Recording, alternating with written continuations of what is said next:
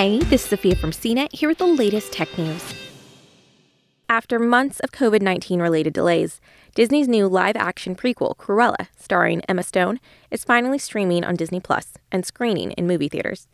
The film reveals Cruella de Vil's origin story and shows what she was like before the events of the classic tale, The Hundred and One Dalmatians, which was originally published as a novel in 1956. The story has been twice adapted for the silver screen, first as an animated film in 1961, and then as a live action movie with Jeff Daniels and Glenn Close in 1996.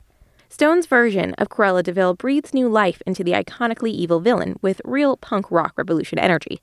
If you're itching to watch Disney's Cruella, here's what you need to know. Due to delays caused by the pandemic, Cruella's release date moved from Christmas to May 28, 2021. Disney fans can see it in the movie theater or via paid premiere access on Disney Plus. If you're not prepared to shell out extra cash, the movie will become available to all Disney Plus subscribers without the extra premiere access fee on August 27th.